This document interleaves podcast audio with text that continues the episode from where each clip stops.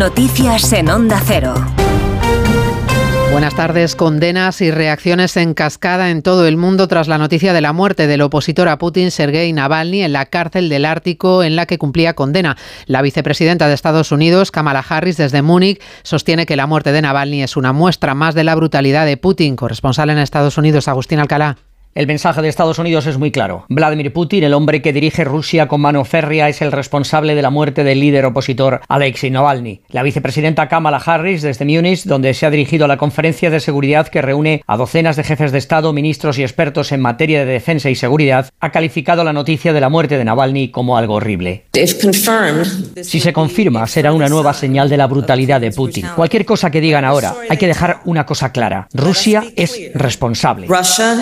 responsible. El secretario de Estado Anthony Blinken ha recordado la fijación y el miedo que tenía el presidente ruso con su adversario, lo que demuestra, ha señalado el jefe de la diplomacia estadounidense, la podredumbre y la debilidad del sistema de gobierno que ha construido Putin en Rusia. El presidente Sánchez asegura estar conmocionado por la muerte de Alexei Navalny. Habrá mascleta en Madrid el domingo que viene, como quería el ayuntamiento. La jueza ha denegado las medidas cautelares que pedía una asociación animalista que alegaba daño medioambiental en la zona. Redacción en Madrid, Pachilinaza. La titular de contencioso administrativo del 8 de la capital desestima la suspensión que solicitaba el colectivo animalista Salvando Peludos. Entiende que no queda acreditado que agotara la vía administrativa antes de pedir la suspensión del evento. El recurso, presentado el miércoles por esta protectora, que contaba con el apoyo político de la oposición de la bancada de la izquierda en el ayuntamiento de la capital, PSOE y Más Madrid, argumentaba el perjuicio y hasta la masacre que provocaría en la fauna del lugar elegido para la mascletá, el puente del Rey, muy próximo a la casa de campo y al lado del río Manzanares. El espectáculo pirotécnico,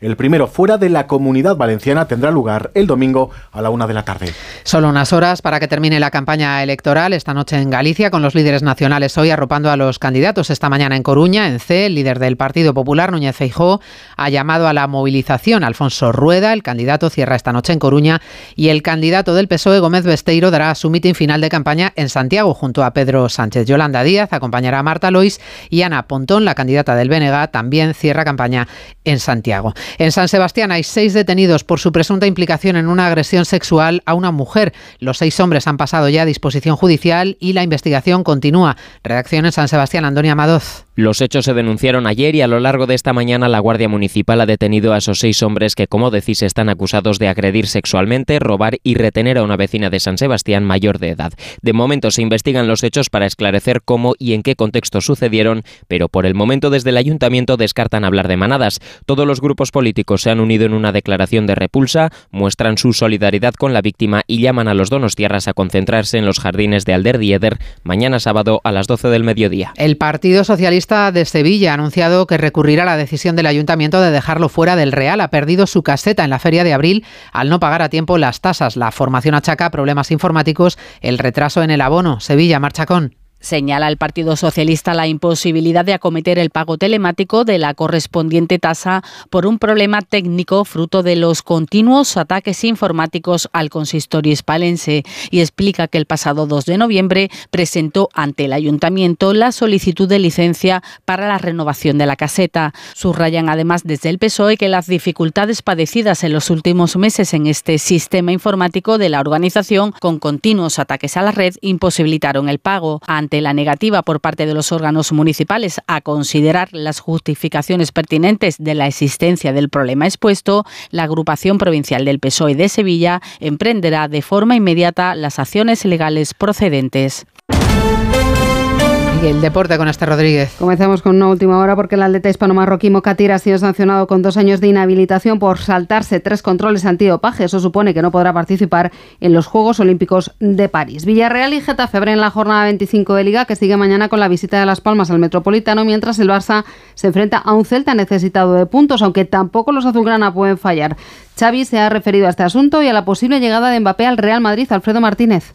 Comienza ahora la sesión preparatoria del Barcelona en la que presumiblemente ni Romeu ni Sergio Roberto recibirán el alta médica. Xavi Hernández ha hablado mucho de futuro. Espera que Gaby se quede. Es el futuro del Barça a pesar de los cantos de sino del Paris Saint-Germain. Y otro tanto con Frenkie de Jong, aunque ha reconocido que tanto él como muchos de los futbolistas no han estado a la altura de las circunstancias. Que entiende todos los nombres de entrenadores futuribles que puedan ocupar su cargo después de su anuncio de marcha. Y evidentemente también se ha hablado de Kylian Mbappé, aunque no se ha mojado mucho el técnico del Barcelona. Es que no tengo mucho que decir.